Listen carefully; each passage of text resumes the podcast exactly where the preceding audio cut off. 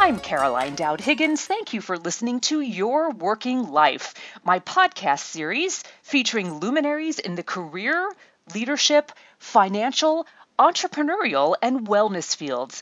I know you spend a significant portion of your life at work, so I'm on a mission to provide you with tools, inspiration, and resources so you can enjoy your career and love your life. And today I am so thrilled to have a friend and colleague on. I am talking with Denise Brosseau today. Denise, welcome to the show. Thank you, Caroline. It, you and I saw each other just a few weeks ago in Chicago, but it's lovely to have you on the line today. I want to tell our readers that you are the founder and CEO of Thought Leadership Lab, where you work with executives and entrepreneurs who want to build their visibility, credibility, and thought leadership to enhance their professional success. And you've also co founded Springboard Enterprises, a prestigious women's startup launchpad that has led to over $6 billion in funding for women entrepreneurs. Woohoo! So excited about that. And you speak to corporations, associations, and groups nationwide nationwide, and you're a frequent guest blogger for Inc.com and Chic CEO, as well as Salesforce. But you're talking about your brand new book today, Ready to be a Thought Leader How to Increase Your Influence, Impact, and Success. So, Denise, thank you for spending time with me today. Happy to be here. So I've read your book cover to cover. I am definitely uh, a disciple. I would tell you that uh, I just love uh, the book. I really do. It had such practical, actionable steps. And I want to start from the beginning. How did you get interested in thought leadership? Well, I think that they really background here is that I actually became an accidental thought leader in my career. That's you know, great. I, I, think it happens to some folks. And I was really at this confluence in Silicon Valley of just so many different trends women, entrepreneurship, high growth, venture capital, all at the dot com craze in the late 90s, early 2000s. And I uh, was one of three or four people who was really at that intersection. And as a result got a lot of started getting calls and and having an opportunity to really be this uh, proponent of new ideas in this world and got on stages and in magazines and out really amplifying that message. And a few years later a friend called me and she said you know how you m- made that transition from leader to thought leader? She said i want to do that too and we and so we started working together and over three years she went from completely unknown in her field to testifying in front of the senate recognized by the white house headhunted for a big job by the governor. And i realized that there was this step-by-step process. And my goal now is to get out and share that. How can others do that? How, you know not everybody can hire someone on their team to help them. So what is it you can do individually? And that's where the, that's what the whole book is about is those steps by step as well as the resources exercises all the things you can do on your own or hopefully with a buddy Excellent. And that's what I love about it, right? It's actionable. You can do this. When you read this book, you will have a detailed how to guide. But let's go back one step further, and I want you to define thought leader. That is a term that I think scares some people, right? They just don't feel like they're ready to be a thought leader, thus the title of the book. So unpack that for us. You know, I think it starts with being a change agent. So many people mm. in communities and companies and organizations, they really are trying to bring about some change. And for me, the idea of thought leader is to take a change from one place, one company, organization, et cetera, and really scale it. And it's not it's not about necessarily you going all around the world to scale this idea, but it's around building communities and amplifiers for your ideas and and explaining and as one of my folks that I I interviewed called it in the book. He coined the phrase uncomplexifying information, mm. showing the path forward that others can follow in your footsteps. Very so nice. I, I sort of think it begins with that one person as a change agent, but it's all about scale. Wonderful. Now, what I love about the book is that you give us very specific examples of individuals who have become thought leaders and how they have impacted ideas and really turned them into movements, for example. Can you give me one of your favorites? I'm sure they're all favorites, but pick one. they are all favorites. It's so challenging. You know, let me use the gentleman that I just mentioned, the one who coined the phrase of uncomplexify. Here's a guy who was at Intuit.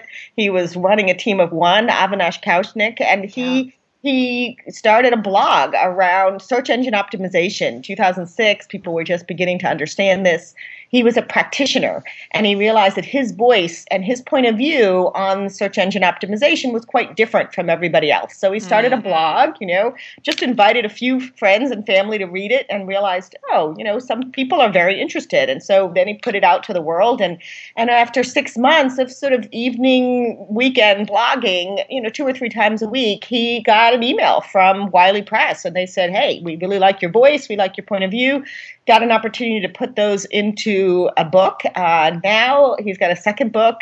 He got it headhunted to Google, and he's followed by you know hundreds of thousands of people around the world. His blog is called Occam's Razor. But all of that is wonderful. But the two side pieces that are so fascinating is is is he donated every dollar that he made on those books, quarter wow. of a million dollar impact that he and his wife have been able to have because of those books. That's one incredible. So there's a chance to get income from being a thought leader. But right. second, and I think to him much more important is that he gets love letters. Oh. He ah. gets literally love letters from you know from Borneo to Boston, yeah. you know, all these people sending him these notes saying thank you for all yeah. the information and the value you're providing in the world.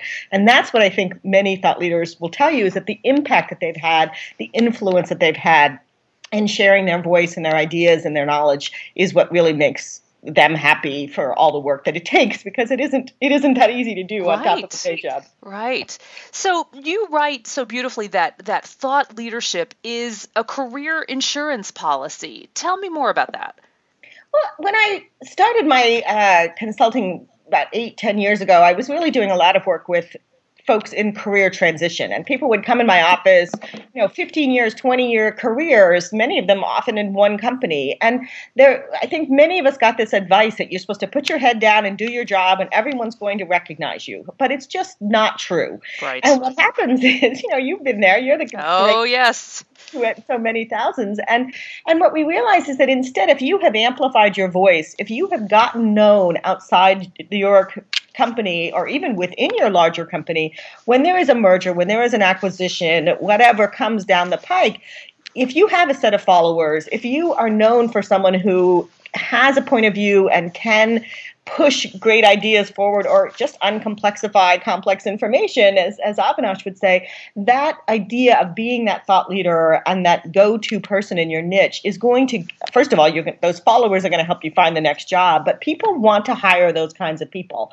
People even are interviewing, I've been told that during an interview, they're asked, What's your followership? Mm-hmm. And know, if yeah. you look blankly at someone, you know, that's not really to your advantage because your competitor, quote unquote, for that position is going to have thought through uh, building their network and building their followership in a way that's going to put them ahead. I mean, you want to be that person. Excellent. So true, right? That's your collateral. That is your insurance. Beautifully put. So, Denise, I'm eager to know how did you winnow this down to a seven step process? That seems like a magical number. It, it, it's so logical when I read the book. How did you get seven? Well, it actually started as five, as oh, many okay. things do. You know, you start adding. I uh, I had actually started by getting out and teaching this in workshops. So after I helped this one woman do this, I started telling people just her story about how we had done this for her. Her name is Van Ton-Quinlivan, and uh, I had an opportunity. As you know, I helped start the Invent Your Future conference. So I, every year I get to go and do a workshop, and so I did a workshop one year on ready to be a thought leader or I think from leader to thought leader. And I started to showcase some of these ways that we had worked. And and I started realizing wow you know there is the same process that she followed that I followed. So why not sort of write it down? So I wrote down five five steps. And then as I started the book after I got the contract from Wiley and I started interviewing a lot of people, I realized there was really two that I was missing. And one of them was sort of this interim middle step, which I put in the center of the book, which is about putting your eye on the line. Right. And it's all about those limits, those self-imposed limits that that have us that, that keep us from standing front and center. The ones that to keep us from being that one who is in the spotlight. So I really put a whole chapter of all the different ideas I got from people on what I call the rules for resilience. How do you keep going when you make a mistake or no one's noticing or whatever? And then the second is I added the next chapter, which is codify your lessons learned, because what I learned from talking to people is that that ability to distill your know-how into a replicable model so that others can follow it so that you know that sort of showcasing the way forward that roadmap that franchise manual of how you did it is critical in order to be a thought leader because you can't be everywhere. You need to get those disciples as you called it earlier. Right, you need right. those people and they can't reinvent the wheel. They need to follow what your path and that i think was a really critical learning for me as i was writing the book. So do you think the steps will evolve or are you confident that these seven steps are are good to go well, after interviewing, you know, many, many, many folks now, I think I think I'm there. You know, there's always tweaks, and I, not everybody. Interestingly enough, of course, not everyone does them in the same order. Uh, you know, I put chapter six is about put yourself on shout about getting out and giving getting word about your activities, and and the truth is, many people will start from the very, very beginning. You know, they find their passion, and they immediately start a blog, or they immediately start uh, tweeting or or speaking, and so I don't necessarily argue that that you must do these in this order, or even do neither do I argue that you only go through these steps once. I think as you build your platform with one idea, then you need to do it again and build on top of that. I think you go through the steps multiple times. I agree, and I'm so glad you said that because I think it's a continual process. And what I love here is you've created a system and you've created a plan, and you need to revisit it from time to time and, and keep things fresh. So, Denise, I want to drill down. The first step is finding your driving passion. So, I want to turn the tables on you and I want you to tell me how you found your passion. That is such a tough question for so many people to answer. And yeah. I think it impacts our, our happiness, our satisfaction on so many levels. So, how did you come to that? You know, you really remind me of, of this moment as you were you were asking the question. I remind, reminded me of a moment I was at a National Speakers Association local event, and I was very early in my speaking career, and these two women and I were chatting, at, you know, over cocktails or whatever, sure. and they said to me, "What's your niche?" And I said, "Well, I, I I really like working with women." And they said, "Okay, but what's your niche?" And I said, "Well." Women's leadership, and then they said, "Yeah, but what's your niche?" And I thought I kind of went away that day, sort of really stunned. Like i thought i had a niche.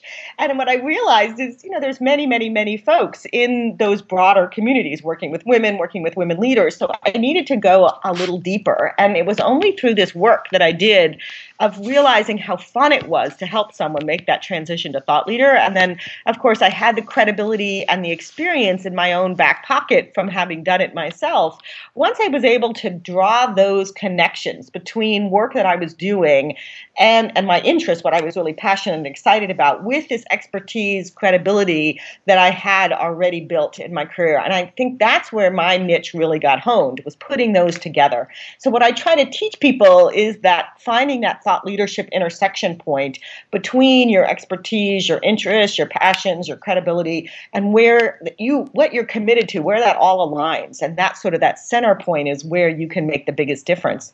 Because you do want to be different. You don't want to be doing the same old thing as everyone. And uh, you don't want to niche down so far that only five people care about what you're doing. But right. The, the other piece I say is, you know, look for trends. Look for things that either you want to go with the trends or counter against the trends. But if you're not thinking about something that people are a little bit excited about, it's probably going to be a very lonely process of being yeah. a thought leader by yourself. Yeah, and you know, you you made me think of something. I recently heard your your webinar through Invent Your Future, and one of the points that I wrote down was be discoverable. Tell us yeah. more about that. The one thing that I notice with those who really stand out is literally they allow themselves to stand out. Mm. So they create a LinkedIn profile. They are showcasing their knowledge and expertise as a guest blogger, or they are tweeting and amplifying other people's ideas. They're out in front of audiences. We can no longer keep our light under a bushel. This is right. really all about um, being found. And I think for women, we particularly have a challenge with we get somebody says, "Oh, you know, you should go for that award, or you should go speak," and and we have all these voices that say we're not expert enough, we're not ready, we don't have a topic. You know there's so many so many voices. And so what i'm trying to convince people is that we need to be as discoverable as possible in order to get that next opportunity in order to get that seat at the board or seat at the table. This is the the, the sort of coin of the realm for our future to be that that person who is in that center point but can be found there. It's not I agree. Absolutely. Shine the light, baby. I couldn't agree more. And it is a fascinating um, issue for women in particular, right? It's it's the whole humility factor. And certainly I don't think either of us are saying, yeah, we need you to become obnoxious braggers, but my goodness, we need to be able to embrace what we've earned with humble confidence and talk about it so we can be found. Yes. And I think it's that Walt Whitman quote that says, if you done it, it ain't bragging. And I just, That's fabulous. You, you don't take credit for others' ideas, but it is okay to take credit for what you've done and or what you are bringing about in the world. Excellent, excellent. So a recurring theme, especially with women with whom I work, is is finding that self-confidence, right? This dovetails on what we were just saying. And and you had a, a beautiful phrase in the book, find your inner lion. Tell us more. Yes, I, I, have this wonderful picture that I use whenever I speak about this topic. It's a little kitten sitting in front of a giant mirror, and in the mirror, he sees reflected an enormous lion. Yeah. And and what I think about when I see that image is that there is this sense for many of us that there's mornings we wake up and we see the little kitten and we see even a smaller version of ourselves. And then there's mm-hmm. mornings we wake up and we see this giant lion and we feel powerful with women i think particularly it's sort of a it's a tide like the tide goes out and the tide comes in of confidence and so we need to surround ourselves with other people other supporters other fans of ours who champion us and get rid of those who are the you know the energy depleters and yeah, surround yeah. yourself with that a mastermind or a buddy or i call i tell fun stories about how to do this in the book but it is very much about that idea of we're in this together and find somebody else who's on that journey to be a thought thought leader or somebody else who is is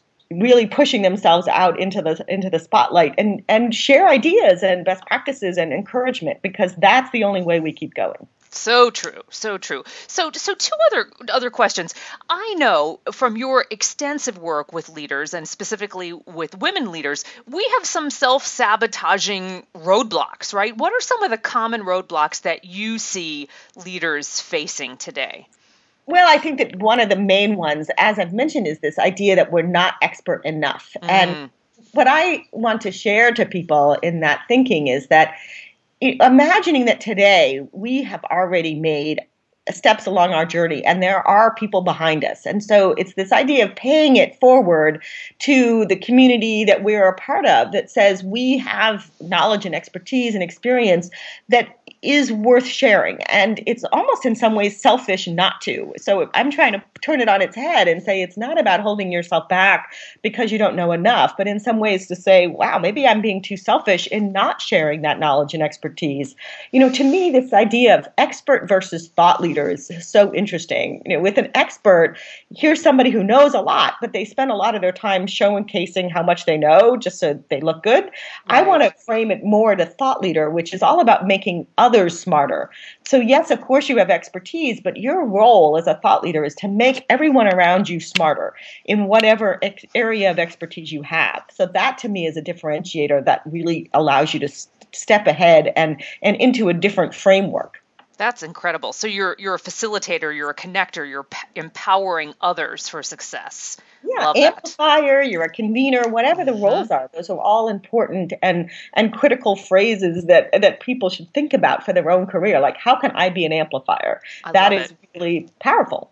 So, what are the first steps that that one can take today? Right, I know we've got the seven steps in the book, but what? How does it all start? Right, where do you need to be mentally to to get moving in the right direction? I think that the first and most important step is to say, why not? Yeah. Yeah. I think it's it's this this attitude about our own careers that say I want to leave a legacy, I want to make a difference, and if I can get to that about why it matters to me or why sh- why shouldn't I do this, either one of those frameworks works. So uh, for me, I get a little bit competitive. That's what gets me going. But whatever it is for you, I think a lot of people it's about, especially if they're longer term in their career, they think I want to leave something behind. For others, it is about the sense that I came on this planet to make a difference, and this mm-hmm. idea idea of being a thought leader allows you to do that. So if you can find whatever that framework is, why you want to be an influencer, why you want to be uh, to amplify your impact, those are going to be what keeps you going. I invite people to come up with it, take a little index card and write the top 10 reasons why I want to be more influential or the top 10 reasons I want to be a thought leader. Put it by your bed. You know, first thing in the morning, read that card. Yeah. Last thing at night, read that card. Take a picture of it on your phone. Carry it around with you because it's that why that does keep us motivated and energized. Maybe there's a community you stand for or an idea that needs to be pushed forward into the world. Whatever it is that you care most about that's what's going to keep you going. I love it. I love it. Inspiration. You can't see me but i'm smiling ear to ear denise. Good stuff. So what's next for you? The book is go- doing so well. Where are you speaking next? What's coming up for you? Oh, I have so many things on the you do on the plate. I just have so fun. To me, I finally understand why you write a book because as a as an extrovert, I did not enjoy the process of holding away in my office and writing, but I really love the launch. I'm sure you know. Good. Yes. Now you're out there talking about it. Good. So good. Fun. But I actually have another book now that I'm okay, already starting. I never would have imagined I would say that six months ago, but I have this idea that this book is really for individuals to become thought leaders. And there are lots of ideas in there for how to do it as a group. But what I'm realizing is there's some unique characteristics and traits of groups of people. So last year, for example, I worked with a group of nurse leaders in California, and we created, we spent an afternoon creating their messaging as nurse leaders to push all through all of their all of their followers, these ideas around the Affordable Care Act and, and how nurse leaders could impact using their, their incredible trust that they have in their communities. And that really empowered each of those women to stand forward. And I think that is incredibly powerful for ideas, for companies, for organizations. How do you do it as a group? So that's really the next book. Very exciting. Well, I wish you great success. I hope our paths cross again in person very soon. Denise, thank you for spending time with me today. Before I let you go, though, tell us how we can buy the book, how we can follow you online, because as you said, you are clearly findable, searchable in the space, and I want people to know how they can connect with you.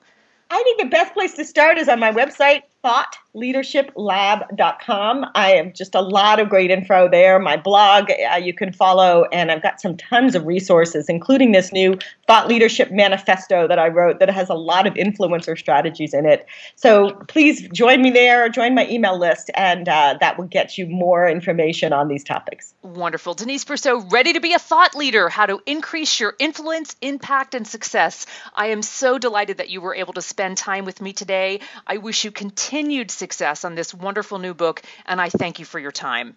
Thank you, Caroline. Be well. Thank you for tuning into Your Working Life, where my goal is to help you design your career destiny so it doesn't happen by default. True career satisfaction is possible, and it's time to embrace what you love doing so you can do more of it. I'm Caroline Dowd Higgins. Take good care.